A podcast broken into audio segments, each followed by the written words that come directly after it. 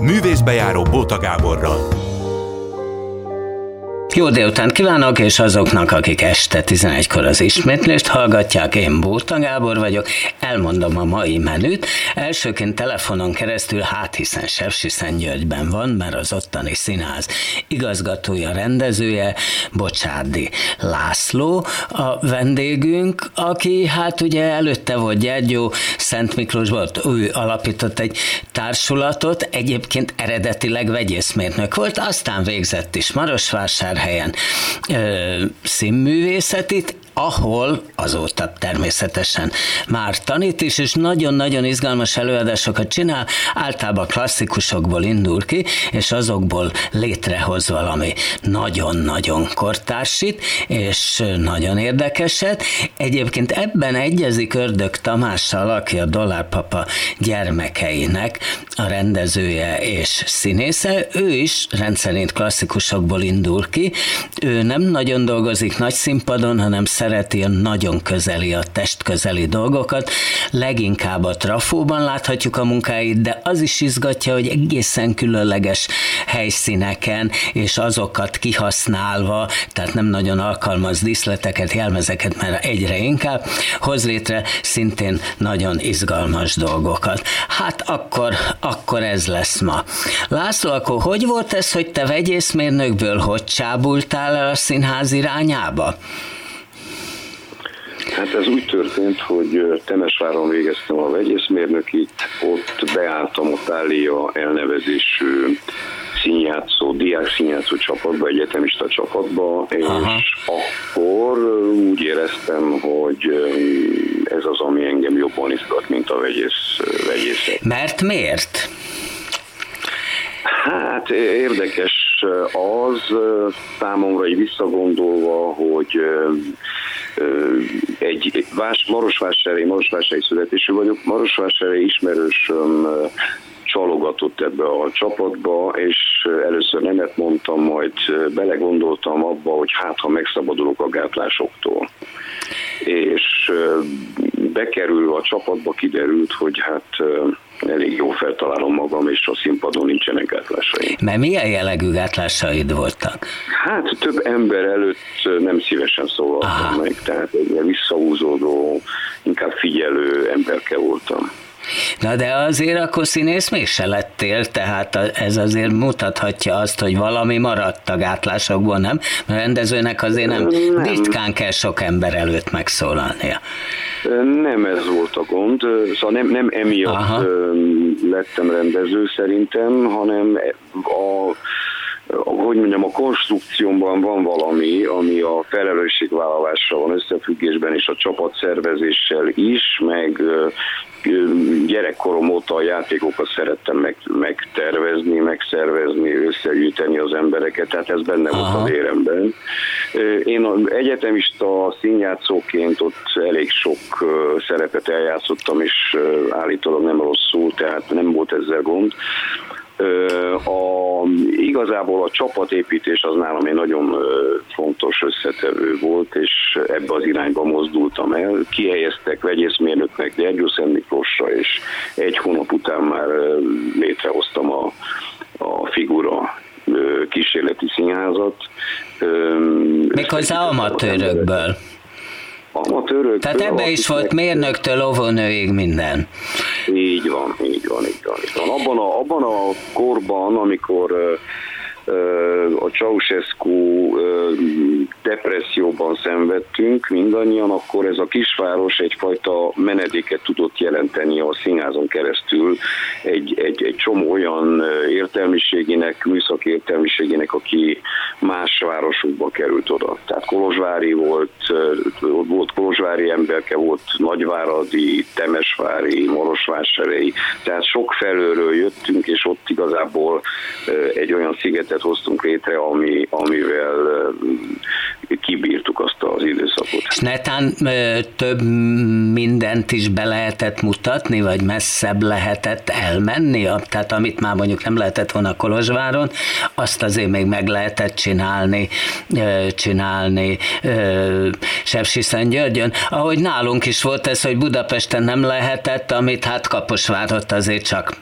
össze lehetett van, hozni. Ez, ez pontosan így volt. A, az Übő Király című produkciónkat például addig játszottuk, ameddig az úgynevezett szekuritát el nem kezdett szaglászni utánunk. Ezt a címet annak idején nem lehetett Romániában játszani. Hát egy... Mi meg elcsúsztunk, mi meg elcsúsztunk egy darabig.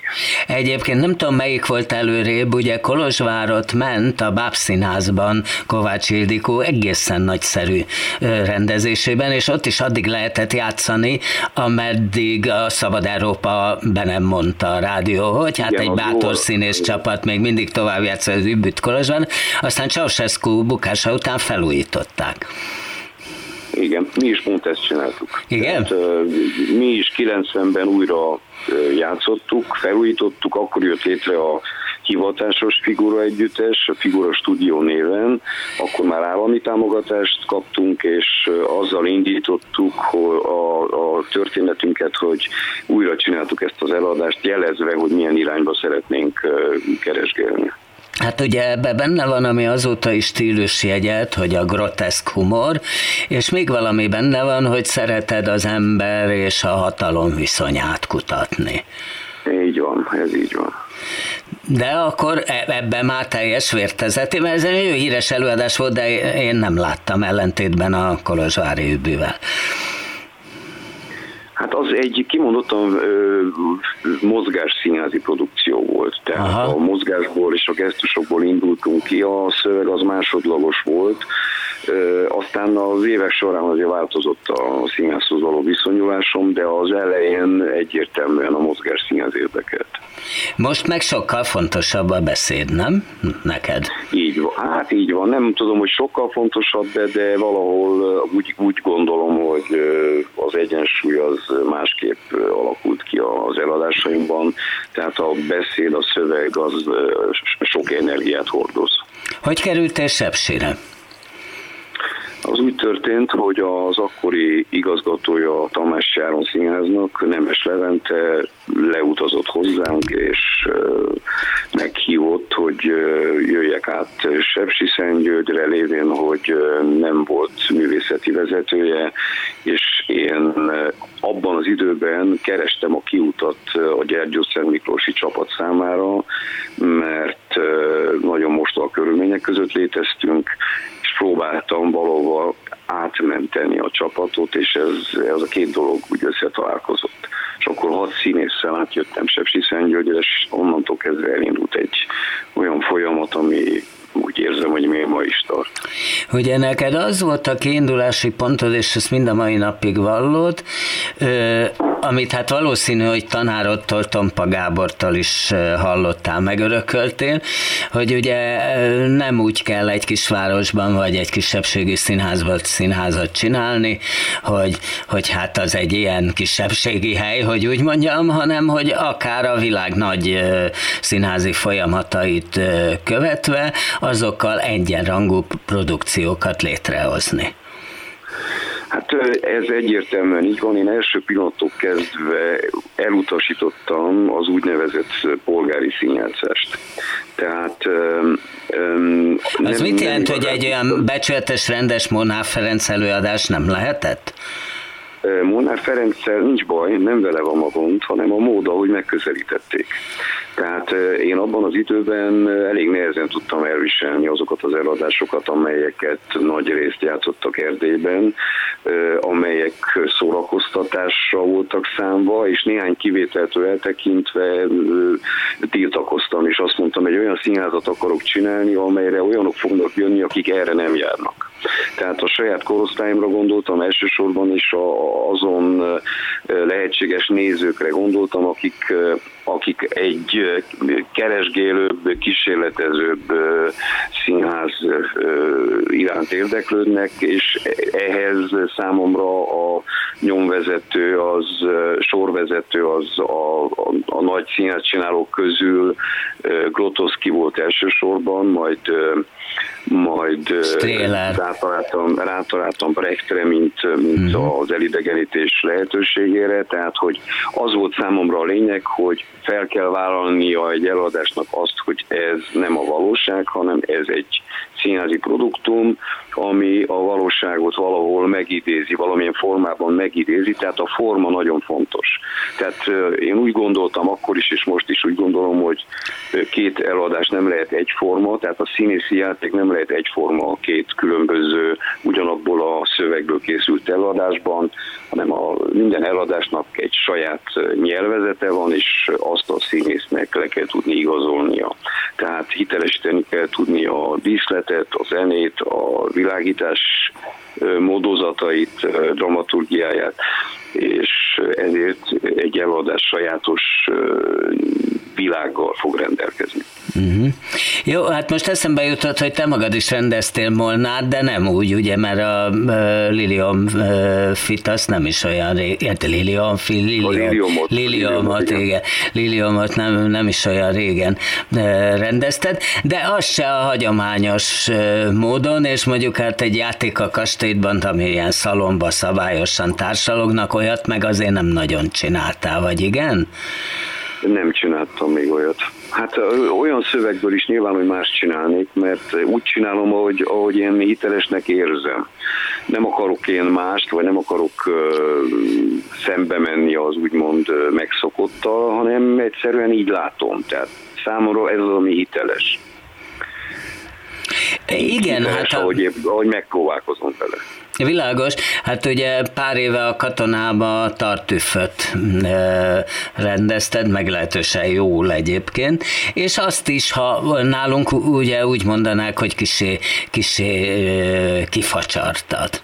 Tehát Máté Gábor orgontként a szinte, szinte repkedve jön be, és a végén majdnem mint totális hulla maradott tartüf.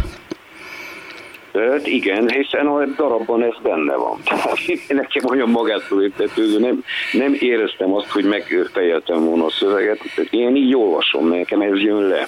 Hiszen a végén széttrancsírozzák Tartűföt, innentől kezdve számomra ez azt jelenti, hogy most Tartűföt trancsírozzák szét, de a következő pillanatban bárkit széttrancsíroznak. Ilyen értelemben a végén az, a, amit Deus Ex Machina-nak mondanak Molière-nél, az számomra egy, egy komplexebb és egy, egy olyan megoldás, ami szerintem a, a Molière zsenialitását igazolja le, vagy bizonyítja, hiszen a kényszer helyzetből is ki tudja hozni azt, ami, ami érdemes. Igen, mert ugye sokan azt mondják, hogy muszáj volt neki pozitív befejezést, mert hogy különben nem mutatták volna be a darabját. Igen, csak hogy az zseniálisan csináltas, az elő volt készítve, hogy annak több értelmezési lehetősége legyen annak a pillanatnak. Úgy van megélve a többi. Tehát itt nyilván, hogy visszafele menve, ő tudta, hogy így fogja befejezni, de, de ezt előkészítette, hogy a mű önmagán önmagát belülről úgy értelmezhesse, hogy ne legyen egyszerűen egy banális mechanikai kényszer megoldás a vége. Az igaz, hogy erről még eszedbe jutott Ceausescu és felesége halála is, tehát hogy az a kép, hogy ugye már nagyon vártátok, hogy megszabaduljatok tőle, tőlük, de hát amikor ott voltak lelőve, így egymásba kulcsolódva, akkor azért az mégiscsak dermesztő volt. Hát megrendítő volt. Én abban a pillanatban azt láttam, hogy két gyerek van ott, bárki lehetne az a két emberi lény, a kifacsarodott testükkel hátborzongató és nyugtalanító volt az a kép, és úgy éreztem, hogy a tártűfa végén, amikor szét van verve, az számomra megrendítő kell, hogy legyen. Hmm. Tehát hirtelen a kiszolgáltatott emberi test az a, a az ártatlanok elpusztítását juttatja eszembe. Aha, értem. Na, Tehát és... át tud fordulni az ember abban a pillanatban, amikor megszűnik az lenni, ami volt az előtt, és megaláz, megaláztatik, abban a pillanatban már általános érvényűvé válik, és egyéb összefüggések jutnak eszembe róla. Ez számomra nagyon fontos volt. Ugye lett egy nagyon-nagyon erős társulatot, ha jól emlékszem, egyszer Kotai Tamás le is írta, amikor még nem voltál itthon is a szakmában annyira elismert, mint most, miközben nyilvánvaló, hogy egy normál közember azt se tudja, hogy, hogy ki vagy, de hogy, hogy, hogy hát nagyszerű a társulatod, akár irigyelni is lehetne téged ezért, de hát a legtöbben még a szakmából se veszik ezt észre. Ez egyébként milyen meg, milyen folyamat volt ez, hogy tulajdonképpen Kisvárdai Fesztivál elindult az, hogy ti elkezdtetek bejönni Magyarországra, aztán aztán hát végül is azért jöttök szerencsére, de az nem történt meg, amit akkor reméltünk, hogy teljesen leomlanak a falak, az ugye a, a Tompa Gábor buszmegálló előadásában is benne volt, hogy színpadon ültünk, és a legvégén ugye, és el, eltakart minket a nézőtérte a vasfüggöny, és a legvégén fölment a vasfüggöny, hogy, hogy tulajdonképpen nem lett ez egy színházi kultúra a, a Magyarország magyarországi, meg a határon túli ö, magyar színházaké, nem? Nem lett. Én ezzel kapcsolatosan elég határozott véleményt tudok. Na, mondjad. Hát én azt gondolom, az akadálya az, hogy ezek a határon túli előadások, akár mennyire jól sikerül egyik-másik, egyszer vagy kétszer kerülnek bemutatásra Budapesten, ami azt jelenti, hogy a szakmán kívül és esetleg a határon túli, a határon túl származó nézőkön kívül más nem látja. Tehát ahhoz, hogy ez bekerüljön a, a tehát ezek az előadások, ez a fajta esztétika bekerüljön a, a magyar színházi kultúrába, az ö, szükségeltetik, hogy mit tudom én, 10-15-ször lejátszunk egy előadást, Magyarországon is akkor tulajdonképpen a mezei néző, a Magyarországi nevezett mezei néző is megismerkedne vele.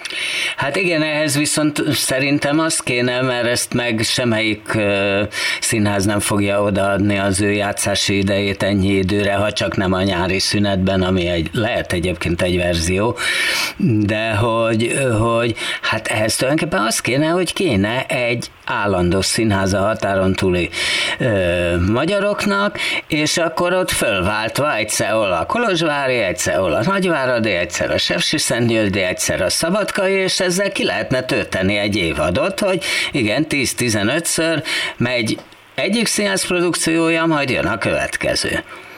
Így van. Én, én egy adott pillanatban a közelébe kerültem egy olyan ö, tervnek, ami aztán nem jött össze, a részleteiről nem beszélek, de arról beszélnek, aminek az volt a célja, hogy egy, egy olyan kis magánszínházat hoznánk létre, amelynek egyik végpontja az Budapest lenne, abban az időben még a Merlin színházi tér létezett, hogy kibérelni hónapokra, és ott is játszani az eladásokat, és ezáltal tulajdonképpen megismertetni egy, egy olyan színházi nyelvet, ami nincs, ahogy eljusson a, a magyarországi nézőhöz. De hát én úgy tudom, hogy azt újítgatják, újítgatják, azt nem tudom, hogy elakadtak-e vele, vagy nem, de legalábbis szó volt róla. Meg hát ott van a volt szikramozi, amiből egy időre színház lett, és ott pukkan lefelé, ott áll üresen, tehát azért helyek lennének itt nem a hely, a hely a kulcs, hanem az a, az a projekt nevezzem így, amiről beszélek, az maga mögött tudott volna egy komoly mecénatúra. Egy itteni mecénással tárgyalásban voltam már, mint egy itteni, vagyis erdélyi, és akinek izgalmasnak tűnt az, hogy, hogy láthatóvá tegyünk olyan produkciókat, amelyek már Romániában, a román közegben is fontossá váltak. Mm-hmm. És azt, azt éreztük, hogy ez, ez nem tud eljutni magyarországi közönség elé, csak megvillan, és utána eltűnik. Ilyen értelemben nem is tud nem is tud befolyással lenni a magyarországi színházi kultúrára, nem tudja azt gazdagítani, nem tudja azt árnyalni, mert igazából ez a legfontosabb szempont számomra. Én ezért hoztam létre például a Reflex Fesztivált annak idején, ami nemzetközi színházi fesztivál. Remélhetőleg a Sepsi Szentgyörgyön van. Igen, a Sepsi Szentgyörgyi Reflex Fesztivál, amikor létrehoztam, az akkor volt, amikor a Kolozsvár is megszületett szinte egy időben, és az egyik... Az pedig interferenciák? Az interferenciák, és a, a, én legalábbis amiatt is szerettem volna létre, és hoztam létre azt a fesztivált, hogy hogy magyar nyelvterületen nemzetközi színházi fesztivál nélkül úgy gondoltam, és úgy gondolom most is, nem tud megújulni a magyar színjátszás. De hát az, azóta van, tehát azóta a nemzetiben évről évre van. Azóta lett, azóta lett, igen, azóta lett. No, és rátok egyébként a román színjátszás, ami ugye közelebb van a groteszkhez, mint a miénk, meg a mozgásközpontúsághoz, meg a stilizáltsághoz, az amúgy nagyobb hatással van, mint a magyar? Hát mi középen vagyunk, ami egy nagyon rendkívül szerencsés helyzet, tehát én, én hálás vagyok a sorsnak, hogy ez így van, mert két különböző esztétikával vagyok közelebbi kapcsolatban, emiatt nyitottabb vagyok egyéb esztétikákra is, tehát mondanám a németet, vagy akár távol-keleti, vagy olyan mozgásszínházi produkciók, amelyek számomra fontosak, vagy akár a Kántor színháza például, ami volt, és ami számomra az egyik legfontosabb színházi kinövésnek számít. Tehát ez a, ez a helyzet, úgy gondolom, hogy ez, ez a helyzet hozzásegít ahhoz, hogy nyitottabb legyek a, a világ színház eseményeivel szemben. A román színházi szakma érdekes módon miután egy-két fesztivált megnyertünk, azután kezdett komolyan foglalkozni velünk, és azóta folyamatosan országos színházi találkozóra hívnak, díjakat nyertünk, lejönnek megnézni eladásainkat, tehát benne vagyunk ebben a ebben a körforgásban, ami a hazai színjátszást jelenti, a romániai színjátszást, és, és Nálatok is van érzem, román felirat? Az előadásokon? Van, Aha. van román felirat, nem folyamatosan, hanem meghirdetjük, hogy a következő előadás román felirattal megy, hiszen Sepsi Szentgyöngyön van egy kis román színház is, és ilyen értelemben azért a színházi kultúra két lábon áll, pontosabban három-négy lábon, mert van egy mozgásszínházi együttesünk is az a Tamás Járon Színháznak a része, az M Studio, és, és itt úgy tartják, úgy tartjuk, hogy azért Sepsi Szentgyörgy emiatt egy gazdag színházi kínálattal rendelkező nagyon pici város, tehát nem sok ilyen város van Romániában. És akkor melyik a negyedik? Hát a bábszínház. Ja, a bábszínház. a bábszínház is. Igen, plusz a háromszék együttesnek is nagyon sok produkciója színház jellegű. Ez már az ötödik. Uh-huh. Plusz van egy Osonó nevű amatőr színjátszó csoport, ami, amit diákokból osztak össze, és amely évek óta a diák színjátszásban hallatja a nevét. Romániában és Magyarországon is bejárták a félvilágot. A, le, a legutóbb ugye a Tótékat rendezted, ami hát ugye egy előadáson szerepelt is a, a, a Tália színházban. Hát ugye azt hiszem ott is az egyén és a hatalom viszonyáról van szó, a, annyira, hogy ugye ott már a, hát azt kell mondani, hogy a családba is beférkőznek a dolgok, sőt a család tagjai kezdik el terrorizálni ugye a férjüket, vagy éppen, a, éppen, a, éppen az apjukat, egészen hasonlóan módon, ahogy, amit, amit az őr, őrnagy rájuk kényszerít. Igen, ez, a, ez a, az első olvasata a történetnek számomra fontos még az, hogy ez a tót, ez nem egy akárki, hanem ez egy olyan figura a közösségből, aki képtelen a, az olyan fajta kompromisszumra, hogy, hogy, a hülyeséget szem, hogy a hülyeséget elnézze. Tehát én komolyan vettem azokat a történéseket, amelyeket róla mondanak, Először is a, a pap orficskája, amit elmondanak, vagy a letolt nadrág, ugye a, a külön vonat, mikor átutazik a, a kis állomáson, ahol ő vasutasként dolgozik, akkor ő letolja a gatyáját, mindenki kiöltözve kiment, hogy ünnepeljék a pár másodperc alatt átsuhanó vonatban a, a trónörököst, az olasz trónörököst, ő pedig ezt nem tudja elviselni, letolja a nadrágját. Tehát, Ezért rúgják ki. Ezért rúgják ki, és szerintem ez egy nagyon fontos momentum ennek a történetnek, hogy, hogy egy olyan emberről van szó, aki nem tud hazudni képtelen a hazugságra. Ezt, ezt zseniálisan ötvözi Örkény az együgyűségével is, egyfajta együgyűséggel is, de ugyanakkor az a fajta gerincesség, ami benne van, az őt predestinálja arra, hogy végül végül az történik, ami történik. Még a fia kapcsán sem tud elmenni a végletekig ebben a megalázkodásban. Tehát ez egy iszonyatosan bonyolult és rendkívül szerintem megrázó történet. Mindenki, a, én nekem az, az volt nagyon izgalmas, hogy a, az őrnagy figurája sem maga a, a gonosz, hiszen nagyon pontosan le van írva és, és árnyalva van az, hogy ő a, tulajdonképpen a háborúból hazajövő szörny, a háború tönkretett, háború által tönkretett ember és emiatt univerzális ez a figura, tehát nem, nem arról van szó, hogy a hatalom metaforája. Az is benne van, de ha csak annyi lenne, akkor úgy éreztem, hogy, hogy a dolog banális lenne. És őrkény nem banális egyáltalán, tehát rendkívül komplex, zavarba ejtő, hogy milyen fordulatok vannak benne. Én nekem az fontos volt, hogy a végén az őrnagy, amikor visszajön, akkor ő lelkesen, boldogan jön vissza, mert tényleg sokat jelentett neki ez a, ez a szituáció, amiben volt.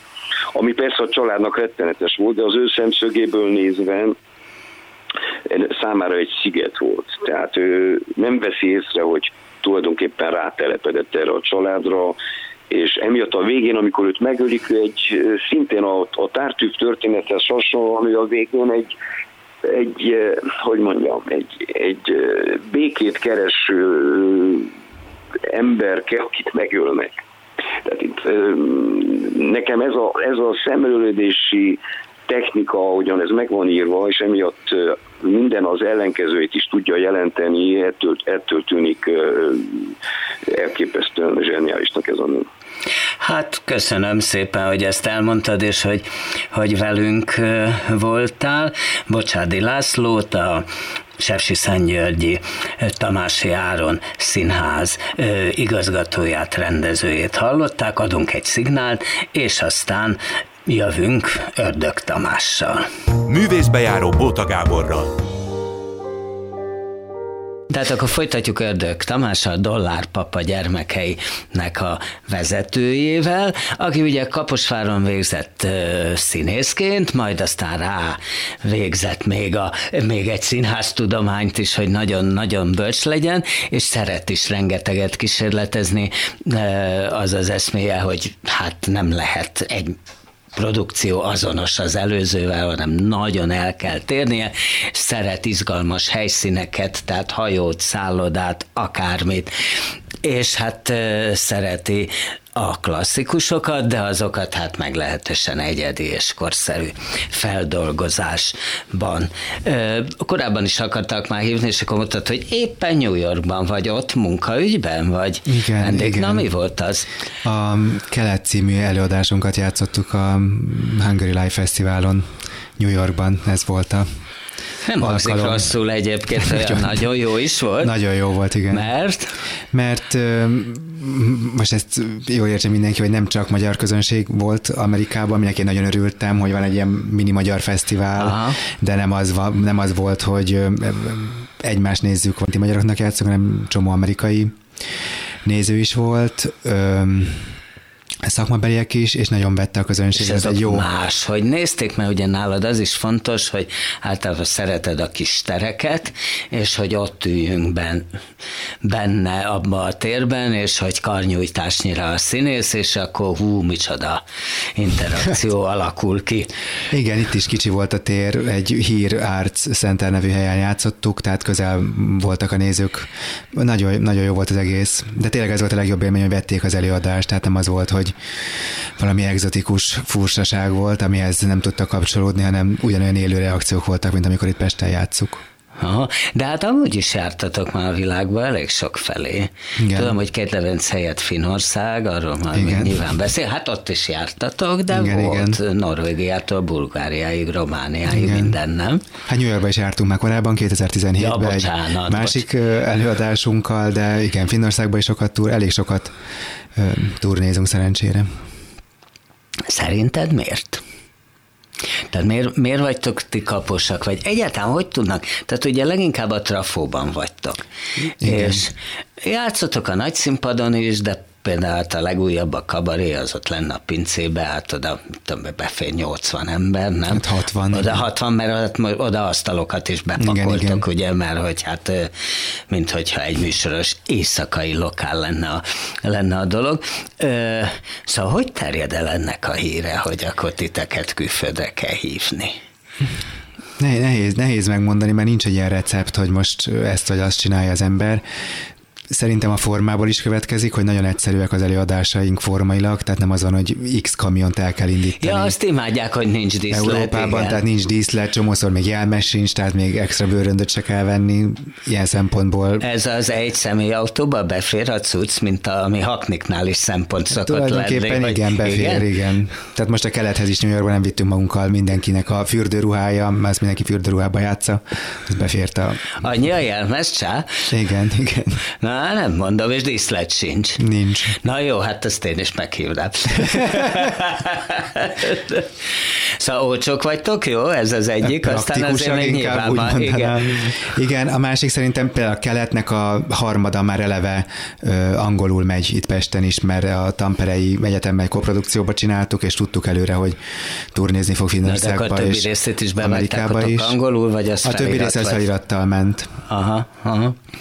Na, akkor jussunk hozzá az egy kicsit, hogy hogy kerültette színház közelbe, azt én olvasom, hogy se híre, se hanva a családban senkinek, Nincs. még csak semmilyen művésznek sem, és te szexárdi vagy, és azt mondod, hogy ott te egyedül elmentél a szexárdi német színház előadásra, de még a szülők se voltak hajlandók veled menni, és akkor mi hány évesen?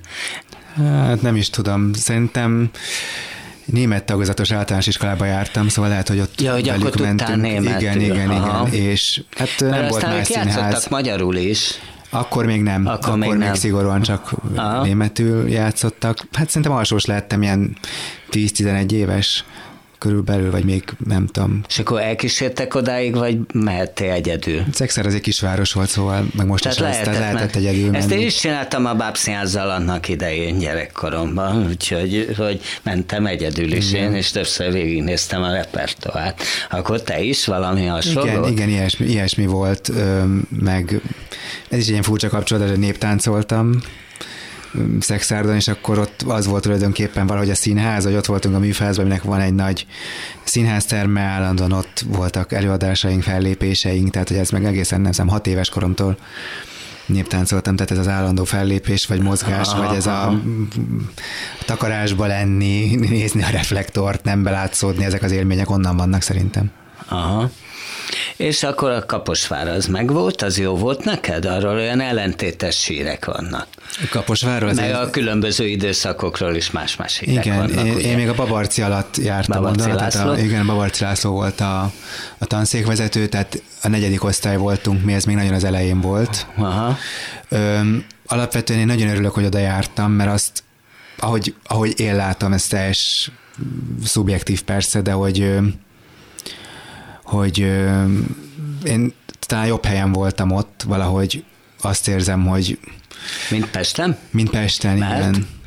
Valahogy ott jobban hagy, én a párhuzamos évfolyamokat láttuk, tehát a, a Gálfi osztály volt itt Pesten a párhuzamos évfolyam, mm-hmm. meg mhm. volt a Schillingnek volt Komáromban egy ilyen nagy workshop, amikor ott mindenki egyesült, pont amikor elsősök voltunk annak a nyarán, és azt láttam, hogy egy kicsit nagyobb terünk van nekünk Kaposváron. Szerintem ez azért is van, mert, De me, mi, miben mert nem volt osztályfőnöki rendszer, tehát nem volt ez az ízlés kontroll, vagy nem tudom, minek nevezzem, tehát eleve nem egy ember vett fel minket, hanem egy tanári kar, eleve nem volt hát az, azért hogy... Pesten is bennülnek többen. Igen, de szerintem sokkal erősebb azért az egyéni ízlés, tehát azért látszott, hogy kinek az osztályában milyen típusú személyiségek vagy karakterek.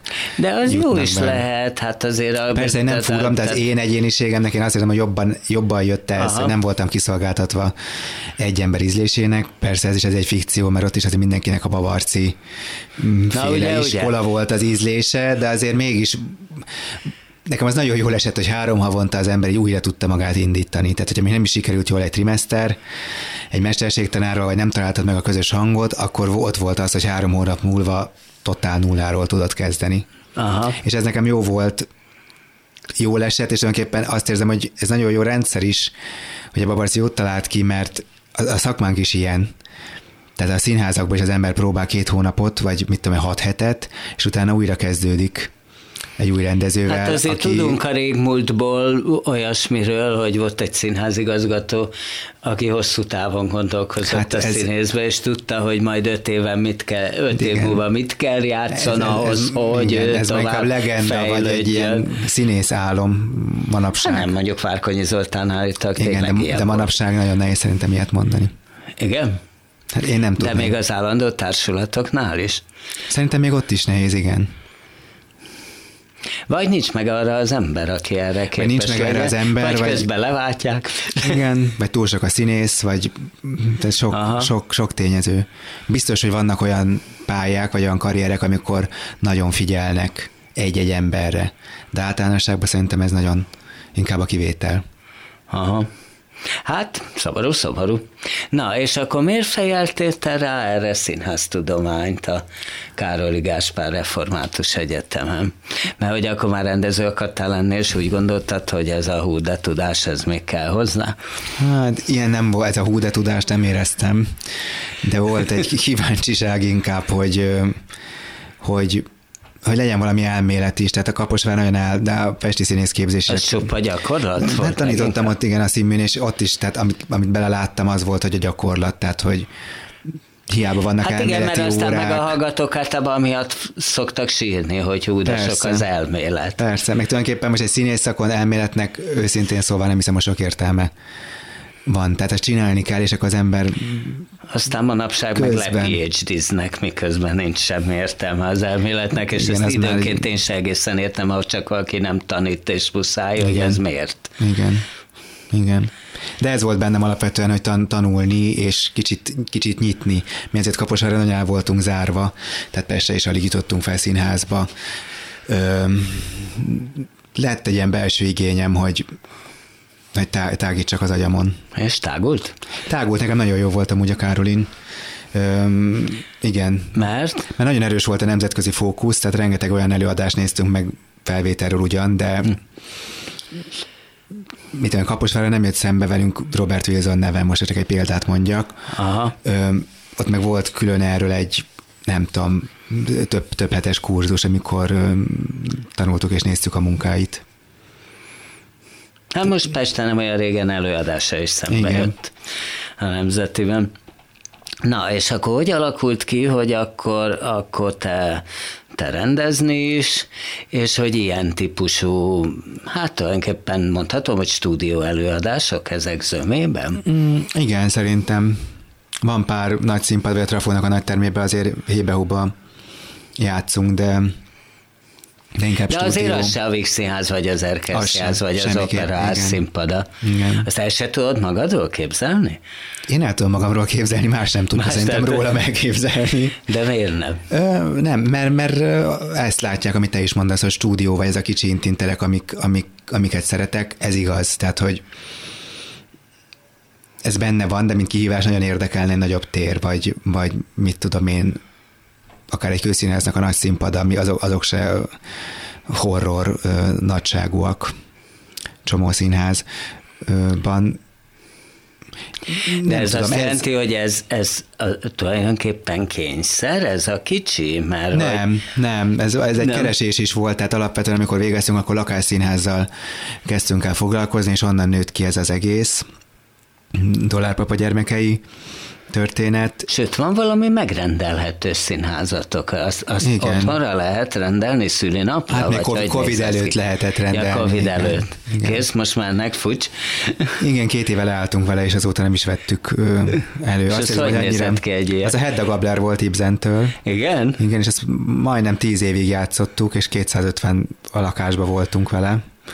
Ez igazi. De ezt milyen alkalommal rendelte valaki? Színház szeretet például. Jaj! Érdeklődés, baráti társaságok, de volt születésnap is, vagy ajándékba valakinek. Születésnapra egy jó kis szenvedős dagab Larry Igazából nem nagyon tudták a nézők, hogy, hogy, hogy milyen lesz, de nagyon át, tehát az az előadásunk volt. Hát azért ki lehetett találni, hogy ez ki, ki, mondjuk ki. nem a Kiodzsai Csetepaté. Igen, de a... nagyon át volt alakítva, szerintem nagyon vicces, vagy humoros előadás igen? volt, igen. Mert te szeretsz humort vinni a dolgokba, a tragikus dolgokba igen. is, nem? Igen.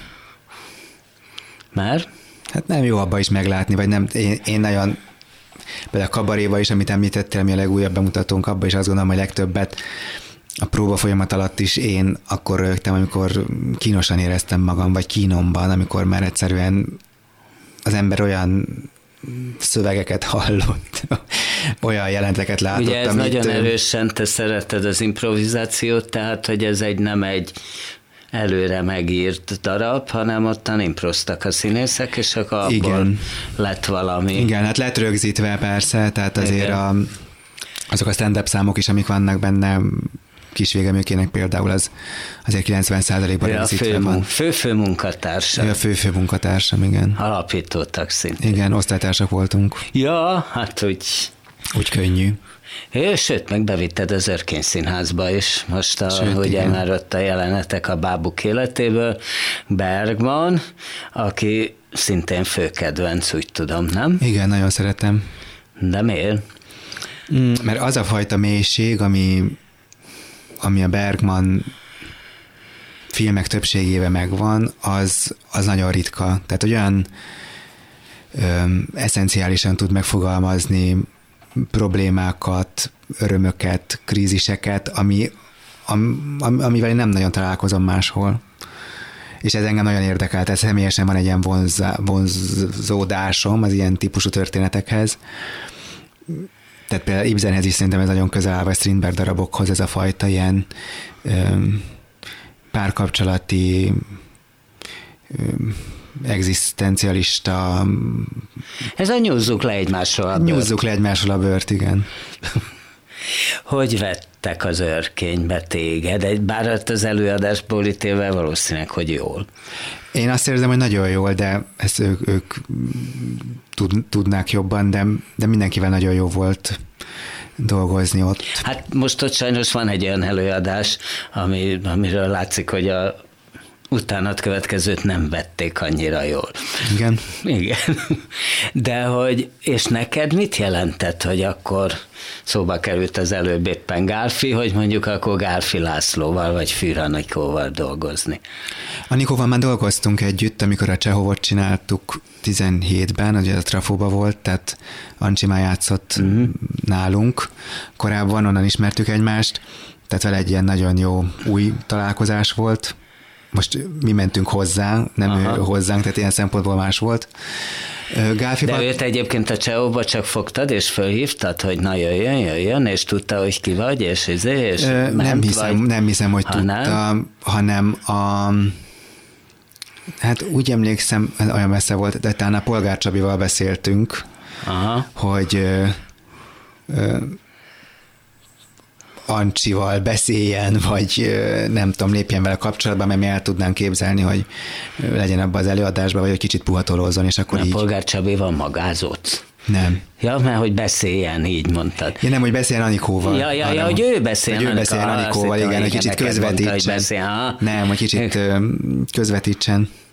Így. És akkor közvetített? És, és akkor közvetített, akkor és akkor jött, igen. De előtte megnézett valamit, vagy? Nem, nem, de ez egy beugrás volt, mert az egyik főszereplő kiesett, szinte a főpróba héten, és akkor ez egy ilyen Aha. nagyon intenzív halálugrás volt Anikó részéről, tehát nagyon sok mérlegelés nem volt hogy jön-e vagy nem. Nagyon vonzó szerep volt, mert a Csehov előadásunkban tulajdonképpen az összes nagy Csehov darab lett összeollózva, és akkor ez egy Arkadina Ranyevszkaja összeollózott óriás Csehov nő volt. A nagyasszony. A nagyasszony. Ez elég, elég csábító volt. Vonzó és taszító. Igen. Aha. Gáfival meg nagyon jó volt, vele nem ismertük egymást személyesen korábban, de nagyon nyitott volt. Hát meg ebbe van Mindenre. mindenki, Nagy Zsoltól kezdve. Igen, igen. Igen, Nagy meg még Takás Noradiána van, akit még nem említettünk. Én nem bele láttam, én képzeld hogy beugrás. Ja, Zsigmond Demőkével. Igen, beugrás láttam a Zsigmond Demőkét. Ez egyébként érdekes, hogy egy nagyon két ellentétes tétes Igen. alkat. Igen. Tulajdonképpen egy kurtizán. A szerep? Igen, igen, szerep igen. és vetközni is kell. Abszolút. A színpadon igen. a nézők előtt. Egyébként ezt a vetközést szereted való, valós és átvitt értelemben is, nem? Átvitt értelemben mindenképp. Valós értelemben nincs egy ilyen hogy mondjam, megszállottságom. De nem most lepődnek meg nagyon a színészek, nem lepődnek meg, kéred, Nem hogy... lepődnek meg. De itt úgy érdekes, mert a, az eredetiben, a Bergmanban instrukcióban is le van írva, és hogyha bárki megnézi a filmet, láthatja, hogy ott semmi nincs ezen a nőn. Tehát konkrétan semmi nincs, ahhoz képest itt mi még nagyon szépen becsomagoltuk ideig, óráig, de nem, nem, nem nincs végig kiszolgáltatva. fontosnak? Szerintem például ez a szerep nagyon sok szó volt, én sose kérek színésztől olyat, hogy vetkőzzön le, Na, de aztán mégis valahogy. Hát igen, mert ennél a szerepnél a Nuradiával, amikor beszéltük, ugye ő is látta a filmet, és akkor látta, hogy eleve az a felkérés így történt meg, hogy erre a ö, szerepre ö, szeretném felkérni, és hogy, hogy vállalja-e. Tehát, hogy már a nulladik percben volt egy ilyen teljes tiszta kérdés Aha. felé, ő pedig nagyon szívesen vállal bocsánat, vállalta, és a próba folyamat alatt pedig teljesen rá volt bízva, hogy, hogy ő ezzel hogy akar haladni önmagában, önmagával, hogy mikor lépi meg, vagy meglépi, vagy nem lépi meg. Én, én annyit jeleztem rendezőként, de szerintem ezt nem lehet megúszni, mivel az egész jelenet tulajdonképpen egy bordélyházban játszódik, ahol a főhősünk meglátogat, felkeres egy prostituáltat. Tehát, hogy e, e, ezt azt érzem, hogy egy ilyen álprüdériával kellene bevonnom ezt a helyzetet, hogyha ö, nem látnám azt, hogy tulajdonképpen miről van szó.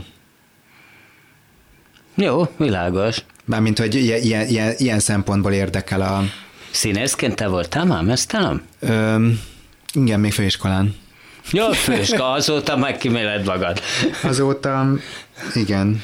Hát Mert hogy azért nem, te játszol is. Igen. Igen. Az milyen, amikor magadat rendezed? Hát pont amikor a Csehov, Csehovot csináltuk, amiről beszéltünk, akkor ott én voltam Trigorin, és akkor ezt megfogadtam, a soha többet nem lesz az, hogy rendezek, és még egy ekkora ne? ekkora súlyú kell, szerepet kellő vállalok. tudathasadás? Kellő tudathasadás, az, az, ott azt éreztem, hogy sok volt, meg volt is ez, hogy kiszállt az egyik szereplő, és akkor uh, Anikóval kellett hirtelen mindent uh, újra, újra gondolni, és akkor nehéz volt, utána pedig direkt ilyen kisebb szerepekre betettem végül is magamat, mert alapvetően én színésznek tartom magamat. Igen? Ö, igen. Na de ehhez képest többet rendezel. Ehhez képest többet rendezek, igen. Na de akkor? Hát így, így van. Nem is akartam soha rendező lenni, tehát hogy ilyen szándékom sose volt, vagy kérdezted még korábban, hogy hogy lett Na ez. de jó, de hát most közben meg... Közben meg most ez van, amit élvezek azért nagyon. Vagy számon tartva. Igen. De egyszer majd híres színész? hát azt, azt nem tudom. De szeretnéd? Amúgy vagy te jól el vagy ezzel, hogy egy szűk kör ismer, és azt mondja, hogy hú, az ördög Tamás, az jó, ö, és aztán a Hát a magyarországi emberek többségének meg gőze nincs arra, hogy ki az az ördög Tamás. Tehát ez jó, vagy ebből szeretnék kimászni azért? Nincs ilyen kimászási ingerenciám, hogy nem, nem érzem, alapvetően ez nem izgat. Tök mindegy? Tök mindegy, alapvetően. Mert egy nagyon... színésztől azt várják el sokan, hogy hogy ismert legyen. Igen, de manapság ez...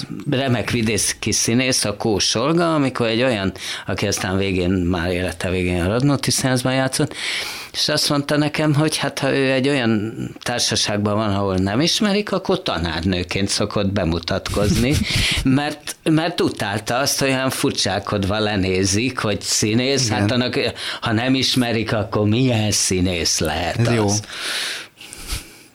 Hm. De, de nincs, nincs, nincs bennem ez, tehát hogy szerintem ez nagyon külön vált. Tehát a, a, ami mondjuk régebben volt, 20-30 évet, tehát a kereskedelmi tévék ezt teljes felülírták. Tehát az, az tud híres lenni, vagy színész lenni, hiába mondjuk nem is színész, csak mondjuk játszik valami napi sorozatban, akkor az, az lesz ismert. Ez a része engem totálisan... Te ezt próbálnád? Valaki azt mondaná, hogy figyelj Tamás, jó a fejed, jó a fazonod, most pont kell nekem egy ilyen fickó. Ezért sokat fizetünk. Jó, biztos, hogy attól is függ, hogy mi ez, mert nem a fizetés, persze az is fontos, de hogy mondjuk ez milyen minőség, vagy azok a napi sorozatok, amik mennek, de most például az HBO-nak ebbe a besúgójába játszom. Na hoppá, hoppá. Mint színész, tehát ott ez volt szerintem, hogy jó az arcot, vagy ja. nem tudom, hogy hogy mondtad. De azt érzem, hogy az is teljesen Érdekes más. Tehát, hogy, igen. hogy az miért más? Mert azt ismerik szerintem meg mondjuk utcán, vagy az emberek a hétköznapi életben, akinek naponta látják az arcát. Uh-huh. Tehát mindegy, hogy ez egy reggeli műsort vezet, vagy egy olyan reklámba van, vagy nem tudom, de, de az már a színháztól nagyon távol került. Tehát Utkai Éva, nincs manapság ez, ez a fajta. Igen, Gábor Miklós meg azt mondta nekem, hogy a, amikor én a Hamlet voltam, azt a Grundol focizó fiúk is tudták. Nem látták, de tudták, hogy én mhm. vagyok a Hamlet. Ez ma már tényleg nincs. Nem tudják, hogy ki a Hamlet valahol, akárhol is Hamlet, nem? Igen, senkit nem érdekel. A Grundon focizókat biztos, hogy nem. Hova futhat ez te, amit te csinálsz? Tehát ez elmehet, mit tudom én, a halálodik, hogy ami hát még nagyon messze vagy nyilván, hogy, hogy, hogy akkor te pincékbe, padlásokon, kis terekbe, talált helyeken rendezel, vagy és ezzel te jól el vagy, vagy azért valami mást még szeretnél. Szerintem... Azt tudom, hogy írni szeretnél. Igen, de van, van szerintem egy fejlődés abban, hogyha most így nézzük ezt a ezeket az éveket, amióta diplomáztam, tehát hogy például azt, hogy tavaly az örkényben, örkényben rendeztem, azt érzem, hogy az egy, az egy, az egy lépés, egy szintlépés, és egyáltalán ö, tényleg mondom őszintén nem érdekel az ismeretség, de olyan szempontból egy nagyobb közönséghez jut el az ember, teljes más az örkénynek a közönsége, mint mondjuk a trafónak a közönsége, Aha. vagy a szkénének a közönsége. És akkor ez így fokozatosan tágul, tágul. Én azt érzem, igen, hogy, ebbe, hogy igen, én, én azt érzem. Akkor köszönöm szépen, hogy jöttél. Köszönöm én is. Ördög Tamás volt a művészbe járó második vendégle, a színész, rendező, a Dollárpapa gyermekei vezetője, az első részben pedig Bocsádi László, a kiváló rendező, a Sepsis Szentgyörgyi Színház igazgatója és rendezője volt a vendégünk, ha van kedvük, hallgassák meg este 11-kor a művészbejárót, én Bóta Gábor voltam, és természetesen hallgassák meg a híreket is, viszont hallásra. Művészbejáró Bóta Gáborral.